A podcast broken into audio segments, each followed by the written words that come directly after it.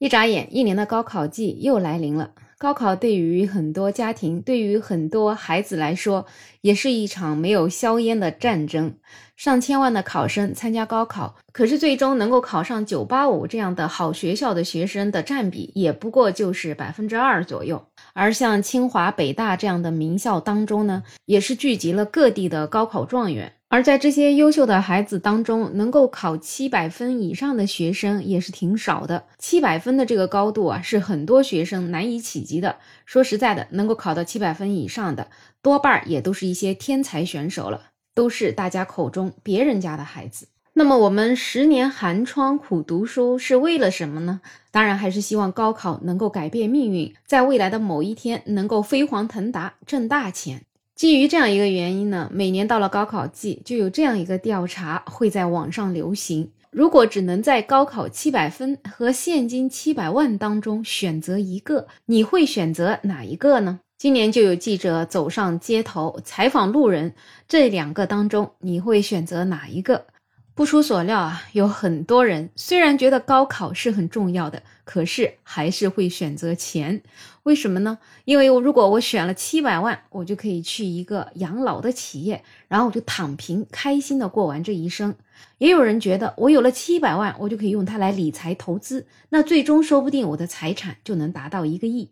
本来嘛，考七百分这样的高分，最终也是用来挣钱的，而且啊，这个还是有风险的。因为你还不一定能够挣到七百万，毕竟现在这样的就业形势啊，经常失业啊什么的，而且大学生毕业之后的薪水也并不见得有多高，所以想要挣到七百万，真的是一件镜花水月的事情。所以，当七百万现金和七百分在你的面前让你选择的时候，当然选择马上就可以拿到的这个七百万现金了。总之呢，在被访的这些对象里面，有超过百分之八十五的人都选择了现金七百万。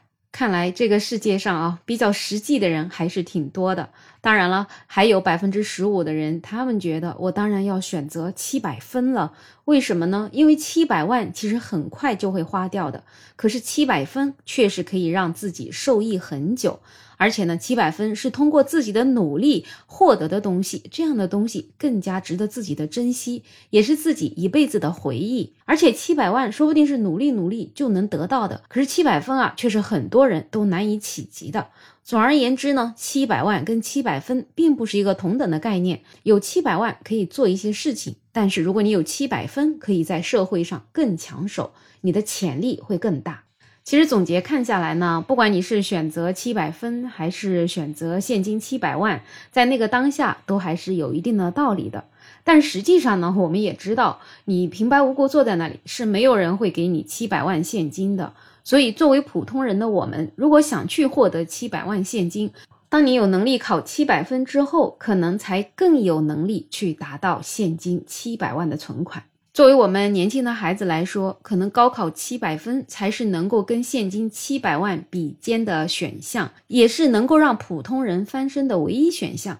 其实大家的出身都不一样，特别对于很多小镇做题家来讲，但是高考呢，还是目前我们国家最相对公平的一个考试。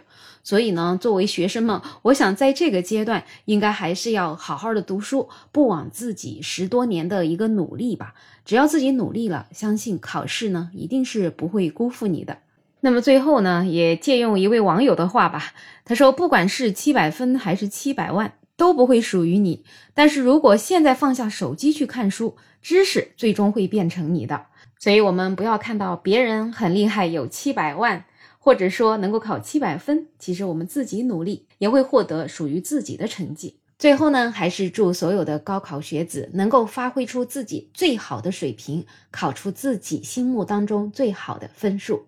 好了，本期话题就聊这么多。欢迎在评论区留言，也欢迎订阅、点赞、收藏我的专辑。没有想法，也期待你可以加入我的听友群，在绿色的软件上搜拼音“没有想法”，再加上二零二零，我是梅乐，我们下期再见。